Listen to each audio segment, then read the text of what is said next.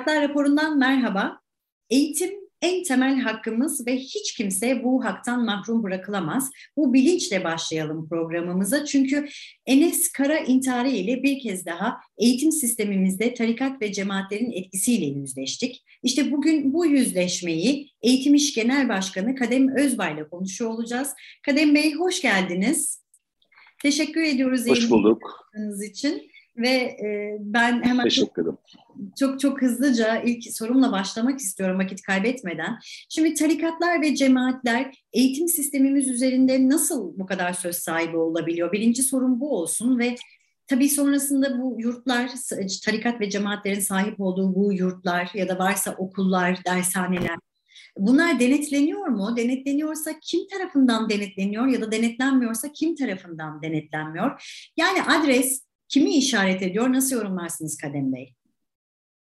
Tabii bu tarikat ve cemaatlerin adeta sırtları sıvazlanıyor. Bu siyasal iktidar döneminde daha da fazla desteklendiğini, özellikle bunların da örgütlenmek amacı kendine yeni kılıflar bulduğunu, işte STK denilen e, vakıf, dernek statüsü adı altında faaliyet gösteren direkt tarikatların ve cemaatlerin ismini kullanmadıkları ama kamuoyunda biraz gündemle ilgilenen, takip eden insanların aslında bu e, vakıf vakıf ve derneklerin altında arkasında hangi cemaatlerin olduğunu bildiğimiz yapılanmalar. Ve bunların büyük bir çoğunluğu da öncelikle aslında e, örgütlendikleri ilk alan çocuklarımızın barınma sorunu üzerinden oluyor. Öncelikle e, şunu görüyorlar ki siyasal iktidarın ve devletin bilinçli olarak bence altını çiziyorum. Bilinçli olarak bu bir mecbur bırakma politikasıdır. E, devletin yapması gereken, sosyal devletin tamamlaması gereken eğitim ve eğitimin en önemli diğer bir kısmı olan barınma sorunuyla ilgili e, çözmedikleri zaman ne yapıyorlar? Bu tarz yapılanmalar buralarda daha kolay cirit atıyorlar ve biraz da bunların sırtları sıvazlandığında vakıf dernek adı altında hem belediyelerin hem de e, devletin imkanları bunlara e, adeta peşkeş çekildiğinde, destek adı altında çekildiğinde bunlar biraz daha da örgütlenmiş, cesaretlenmiş oluyorlar. Bakın Milliyetin Bakanlığı'nda en üst düzeyde e, yerler buluyorlar. Sağlık Bakanlığı'nda en üst düzeyde yerler buluyorlar. Tabii ki bunları devletten ve bugünkü siyasal anlayıştan a, ayrı düşünmek mümkün değil. E, Didem Hanım şöyle bir şey var. Bakın e, bu vakıf ve dernek adı altında faaliyet yürüten bu yapıların yurtları var. Doğru. Ama Enes gencimizin, gencimizin yaşamını kaybettiği yer bakın bir yurt da değil. Bir daire, bir ev. Yani bakın çok daha tehlikeli bir durumla karşı karşıyayız. Yurtları var, yurtlarının kısmen denetimleri var, kısmen denetleniyor onlarda. Çok iyi denetlenmediği belli. Yalnızca üniversite değil, bakın Aladağ'da yaşadık biz. Ortaöğretim düzeyinde, ortaokul lise düzeyinde de benzeri sorunları yaşıyoruz. Bunlara güya yurt da deniliyor. Ama bir de Enes'in yaşamını kaybettiği, yaşamına kastettiği yerin bir ev olduğunu görüyoruz. Yani çok daha büyük bir tehlike var. Bugün cemaatler özellikle ayrıca bir yurt yapmaktansa denetimden tamamen sıyrılmak için bir daireyi, bir apartı kiralayarak çocuklarımızı oraya adeta hapsediyorlar. Başlarına bir abi, bir abla koyuyorlar ve üç çocuk, beş çocuk bir arada maalesef orada çocuklarımız yani bu ülkenin geleceği olan nesiller bu e, pedagojiden uzak, bilimden uzak, akıldan uzak kişilerin eline maalesef terk ediliyor. Evet. Bakın 2000, 2013 yılında Türk Ceza Kanunu'ndaki bir madde değiştirildi. Ne biliyor musunuz o madde? Özellikle bu eğitim alanında eğer ki gerekli önlemleri, gerekli tedbirleri, gerekli koşulları sağlamadan barınma ortamı, eğitim ortamı sağlayan yerler olursa bunların sorunlarıyla ilgili 3 aydan 6, 6 aydan 3 yıla kadar ceza veriliyor. Türk Ceza Kanunu'nda. Ve bu kalktı 2013 yılında bakın. 2013 yılında bu kalktı. 2017'de, 2019'da geldiğimizde yine 2012'de önce Şura'yla 4 artı 4 artı 4 kesinlikle eğitimde başlayan bir süreç var. Sonrasında 2013'te Türk Ceza Kanunu'nda kaldırılan bu madde var. Ondan sonra bakın STK adı altında bu vakıf ve derneklerin protokol yapmasının önü açılıyor. Milliyetin Bakanlığı'yla. İnanın böyle hepsi aşama aşama altını çiziyorum. Bu gerici yapıların, derneklerin, vakıfların devlet eliyle sırtı sıvazlanıyor. Evet. Devlet eliyle cesaretlendiriliyor ve maalesef ki bu ülkenin çocuklarını bir mecbur bırakma politikasına kurban.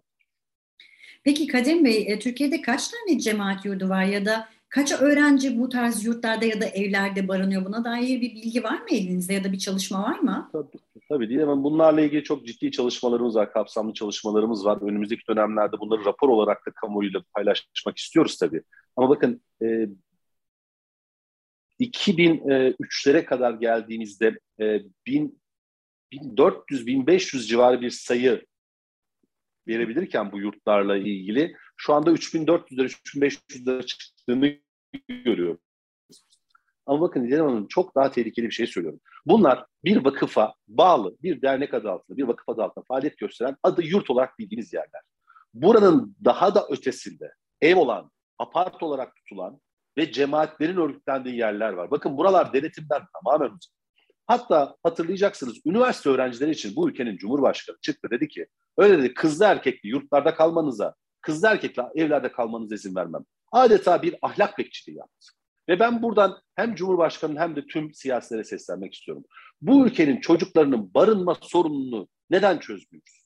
Bu ülkenin çocuklarının Kadem Bey tam oraya aslında ben de soracaktım. Çünkü birkaç ay öncesinde e, üniversite öğrencileri barınamıyoruz hareketi başlattılar ve dediler ki biz barınamıyoruz. Aslında biz o dönemde haklar raporunda e, Beyzade Sayın'la bir e, program yapmıştık. Eğitim Sen Üniversiteler 6 nolu şube başkanıyla. O da aslında bu noktaya dikkat çekmişti. Yani cemaat e, ve e, dini vakıflara ait yurtların altını çizmişti ve çocuklar buraya mecbur bırakılıyor demişti. Siz evet. nasıl yorumluyorsunuz bunu? Oradan tekrar devam edelim. Neden çocuklar Şimdi bu yurtları... diyorum ya bakın mecbur bırakma politikası. Bunun adı mecbur bırakma politikası adını koyacağız önce. Yapması gereken görevi yapmıyor. Biz bakın sene başında bu barınamıyoruz hareketinin olduğu süreçte Gençlik Spor Bakanlığı ve Kredi Yurtlar Kurumu'ndan sorumlu yetkililerle ilgili suç duyurusunda bulunduk. Çünkü anayasa olarak ve aynı zamanda yasa olarak da bu kişilerin yapması gereken bir sorumluluğu yerine getirmediğini tespit ettik. Bu anlamda bu yetkililerle ilgili suç duyurusunda bulunduk. Tabii ki suç duyurusunu gerçekten bir soruşturmaya çevirecek savcılara ihtiyacımız var. Yani Cumhuriyet'in savcısı olma görevini üstlenecek kişilere ihtiyacımız var. Bakın şunu söylemek istedim İdem Hanım. Bu ülkenin Cumhurbaşkanı çıktı miting alanında kız ve erkek çocukların, üniversite öğrencileri, 18 sene geçmiş çocukların aynı evde kalamayacağını, gerekirse buralara baskın yapılacağını söyledi. Bakın tehdit etti.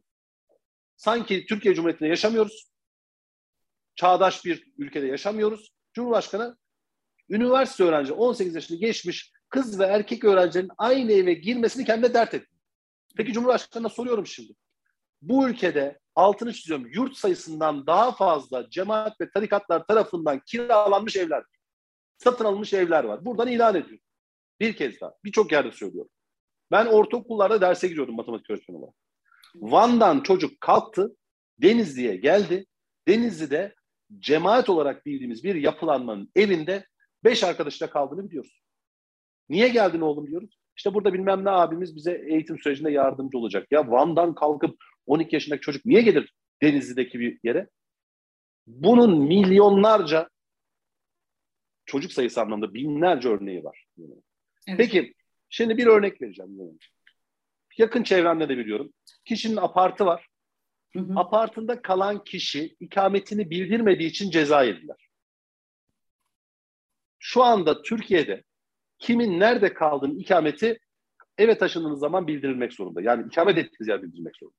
Evet. Peki bu cemaat evlerinde küçük yaşta çocukların kaldığı bilinmiyor mu?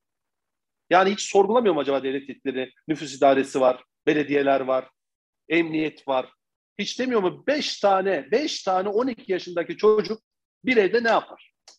Cumhurbaşkanı 18 yaşını geçmiş üniversite öğrencisi kız ve erkeğin aynı evde belki kendiyle ilgili çalışmalarını, notlarını paylaşıyorlar, yaşamlarını paylaşıyorlar. Biz kadın ve erkek beraber bu yaşamı sürdürüyoruz. Bir olmadan diğeri olabilir mi? her bir araya gelişinde kadın ve erkeğin kendi ahlak bekçiliğini yapacağına öncelikle bu ülkenin çocuklarına sahip çıkma sorumluluğunu üstlenmek zorundadır. Bu ülkenin çocukları bakın yurtlardan daha öte Didem Hanım altın üstü çok daha büyük bir tehlike var. Yurtların öyle ya da böyle çok iyi olmadığını biliyoruz ama kısmen bir e, usul üzerinden de olsa denetimleri var.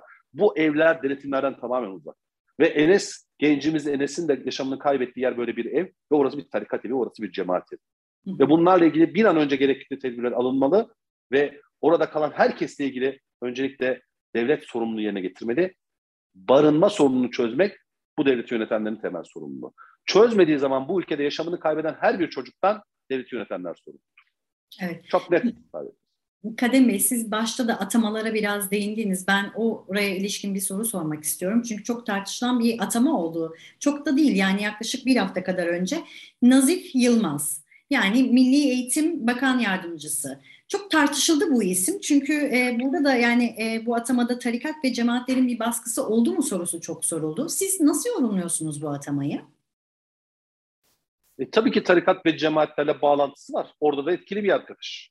Çok net belli. Yani hangi vakıflarla Ensar'ından Türgev'ine, TÜGVA'sına birçok yapıyla yan yana geldiği, e, Önder e, denilen işte İmam Hatip mezunlar yapılanmasında denetleme kurulu başkanlığı yaptığı, bütün yaşamını dini eğitimin, dini e, öğretimin ötesinde başka bir yerde hatta işte vaizlik yaptığı vesaire falan olabilir. Onun yaşamı. Yani tamamen din öğretimine adanmış bir yaşamı var, dine adanmış bir yaşamı var. Olabilir, o da onun tercihi. O benimle alakalı bir durum değil. Ama e, milli eğitimle ne alakası var? Yani milli eğitimde bakan yardımcısı olması için eğitimin hangi kısmından sorumlu bu arkadaş? Ve beş ay önce atanan, yine kendi Milli Eğitim Bakanı'nın olduğu dönemde atanan kişinin beş ayda görevine, onun da liyakati tartışılır. Ama neden böyle bir atamaya ihtiyaç duyuldu? Bakın bugün çok net İrem Hanım hiç e, böyle e, kıvırmayacağız. Net söyleyeceğiz. Bugün tarikat ve cemaatler bakanlıkların birçoğunda kamuoyunda halk bunları sokakta konuşuyor. Sağlık Bakanlığı'nda şu cemaat. Milli Eğitim Bakanlığı'nda şu cemaat. Ya buna ne hakkınız var arkadaş? Buna ne hakkınız var? Bu ülkenin eğitiminden bahsediyoruz. Hı. Bu ülkenin geleceğinden bahsediyoruz. Bu ülkenin geleceğini eğitimden anlayan kişilerle ancak şekil verebilirsiniz laik eğitimden, bilimsel eğitimden, kamusal eğitimden yana olanlarla bu ülkenin geleceğine olumlu anlamda, muasır medeniyetler anlamında yön verebilirsiniz. Bu adam hangi becerisiyle buraya bakan yardımcısı olarak atanmış? Ama ben size söyleyeyim neden atanmış. Bir, tarikat ve cemaatlerin oraya talimatıyla atandı. Tarikat ve cemaatlerin talimatı. İkincisi bakın en son şurada gündem neydi? Çok daha önce biz tahlil etmiştik. Demiştik ki bu şuranın gizli bir gündemi var. Gizli gündemde ne, ne demiştik? 4-6 yaş çocukları grubunda 4-6 e, yaş grubu için çocuklara din eğitimi. Bakın. Şuraya gündeme geldi. Dediler ki okul, önce, okul öncesi eğitim ücretsiz olsun mu? Hayır. Zorunlu olsun mu? Hayır. Okul öncesi eğitime din eğitimi olsun mu? Evet.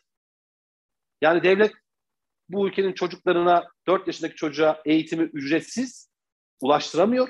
Bundan kaçıyor ama din eğitimi ulaştıracak. Ve bunu kim getiriyor? Güya sözde bir sendika teklif olarak getiriyor. Komisyonda olmamasına rağmen. Peki bu süreci kim yönetecek? İrem Hanım işte geldi. Bakın bakan yardımcısı. Bakın bunlar tesadüf değil. Söylediği sözleri hatırlayalım. İmam Hatip ne diyor? Türkçe yasaklansın. Ne diyor? Yetmez. Bütün okulları imam hatipleştirmek lazım. Peki bunu daha önce kim söyledi İrem Hanım? Hatırlayalım. Cumhurbaşkanının oğlu Bilal Erdoğan. Dedi ki yalnızca İmam Hatip'e açmak yetmez. Bütün okulları İmam Hatipleştirmeliyiz. Peki nasıl yaptılar? Seçmeli derste bir şey çıkardılar. Seçmeli derste hangilerini zorunlu olarak yasaya koydular? Dini dersleri. Ne yapıyorlar? Milli Eğitim Müdürlükleri, valilikler, belediyeler üzerinden baskı yapıyorlar. Bugün bize sürekli şikayetler geliyor. Yapıyorlar mı? Yapıyorlar. Yetmiyor 4-6 yaşa din eğitimi adı altında eğitim koyuyorlar. Yetmiyor tam da bakış açısı kindar olan, bakış açısı her zaman söylemleri de belli ya. Adam diyor ki nerede yaşıyorsun arkadaş? Türkçe eğitim olmamalıymış. Beyefendiye bak sen kimsin yani? Türkçe eğitim olmamalıymış. Neymiş? Bütün okulları imam hatipleştirecek. Sen kimsin? Evet. Bu adam bakan yardımcısı. Ee, şimdi Kadem Bey öyleyse bir, bir sorun daha olacak. Bu soruyla da tamamlayalım. Şimdi eğitimi cemaatlere ve tarikatlara bırakmayacağız. Bu ifadeyi aslında sıklıkla duyuyoruz biz ama. Ee, şimdi iktidar partisini bir kenara bırakalım. Muhalefetin bu anlamda bir çalışması var mı? Muhalefet partilerinden nasıl bir e, çalışma ya da sizlere bir destek var mı bu anlamda? Geliyor mu? Şimdi tabii biz öncelikle kendi alanımızda bir demokratik örgütü, bir sendika olarak eğitim alanında çalışmalarını yürüten bir sendik olarak hep şunu söyledik. Bizim mücadelemiz yalnızca eğitim emekçilerinin sosyal hakları ve özlük hakları üzerinden bir mücadele değil. Bizim mücadelemiz bu ülkenin geleceği olan çocukların layık bilimsel, kamusal eğitim alma hakkı, nitelikli eğitim alma hakkını bedeli ne olursa olsun sonuna kadar savunma mücadelesi. Bizim mücadelemiz bu. Özlük hakkı mücadelesi, eğitim emekçilerinin haklarının mücadelesi, boynumuzun borcu ama en az o kadar. Gerekirse kazancımdan fedakarlık ederim ama bu ülkenin çocuklarının layık bilimsel kamusal eğitim alma, eşit, adil, nitelikli eğitim alma hakkından asla taviz vermeyiz eğitimci olarak. Bu anlamda biz ne yapıyoruz? Biz toplumsal farkındalığı yaratmak anlamında sorunların üzerine gözümüzü kırpmadan gidiyoruz. Bakın biz burada cemaat ve tarikatların yüzüne ortaya saçıyoruz kamuoyuna. Ne diyorum ben size Didem Hanım? Diyorum ki bunlar bunlar STK adı altında, bunlar vakıf ve dernek adı altında örgütleniyorlar. Bak maskelerini düşürüyoruz. İki ne diyorum? Daha ileriye gidiyorum. Yurtların ötesinde bunlar bu ülkede evler, daireler tutarak buralarda gizli bir şekilde hücre örgütlenmesi yapıyorlar ve çocuklarımızı orada istismar ediyorlar. Ve bu tarikat ve cemaatin mensupları pedagojiden ve bilimden birçoğu uzak, sözde abi ve ablalar üzerinden bu çocukların e, başında adeta bir sopa gibi bekliyorlar ve geleceğimizi, bu çocukların umutlarını, hayallerini maalesef ki maalesef ki hayallerini çalıyorlar. Şimdi biz bunlar burada toplumu sağ bir farkındalık yaratma sorumluluğu üstleniyoruz ve bedeli ne olursa olsun bunların karşısında olduğunu söylüyoruz. Tabii burada dediğiniz gibi aslında bunu değiştirecek siyasal iradelerdir. Siyasal irade bir iktidar vardır bir de muhalefeti vardır. Muhalefet de buna çözüm bulmalı. Biz e, özellikle muhalefette Cumhuriyet Halk Partisi'nden duyduğumuz şey özellikle geldikleri dönemde yurt sorunu çözecekleri yönde. Tamamen yeteri kadar yurt yapacaklarını söyledi. Sayın Kılıçdaroğlu'ndan bunu duyduk. Umarım öyle olur. Çünkü e, hangi siyasal anlayış gelirse gelsin. Eğer bu ülkenin çocuklarının barınma sorununu çözmüyorsa, eğitim hakkı sorunlarını çözmüyorsa eğitim iş tamamen onların karşısında olacak. Bugün benim oy verdiğim siyasi parti bile olsa, eğer bu ülkede bir çocuk bile bir cemaatin, tarikatın kucağına itiliyorsa bunun hesabını sormak bizim boynumuzun borcu. İstanbul bakın İstanbul bir ülkeler topluluğu değil mi? Ülkeler topluluğu. KYK yurtları yalnızca yüzde üçünü çözüyor oradaki çocukların barınma sorunu. Yalnızca yüzde üç.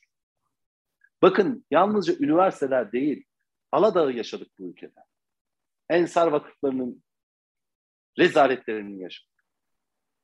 Bakanların bir kereden bir şey olmaz deme rezaletlerini yaşadık. Yani bu burada hangi siyasi parti olursa olsun birazcık insanlık vicdanı olan, birazcık aklı olan kişiler ve bu ülkeye karşı birazcık insani erdem olan kişiler bu ülkenin çocuklarının devlet eliyle, sosyal devlet sorumluluğuyla eğitim ve barınma hakkının çözülmesi gerektiğinin bilincinde olur. Cumhuriyet kimsesizlerin kimsesidir diyoruz. O zaman Cumhuriyeti temsil eden makamda oturan kişiler bu sorumlulukla hareket etmeli. Bu ülkenin çocuklarının geleceğini karartmaya, dolayısıyla bu ülkenin geleceğini karartmaya kimsenin hakkı yok. Tarikat ve cemaat yurtları derhal kapatılmalı ama bu ülkenin çocuklarının hiçbiri de bir tanesi bile eğitim yaşamında ekonomik kaygı çekerek birilerine mecbur bırakılmamalı. Bu mecbur bırakma politikasından vazgeçilmeli. Bu ülkenin çocuklarına geleceğimize sahip çıkılmalı. Kadem Bey çok çok teşekkür ediyorum. Tekrar altını çizelim. Siz de tarikatlar ve cemaatlerin yurt dışında daireler ve evlerde de e, bu şekilde örgütlendiğinin altını çizdiniz. Eğitim İş Genel Başkanı Kadem Özbay e, eğitim sistemimizde tarikat ve cemaatlerin etkisini değerlendirdi. Görüşmek dileğiyle.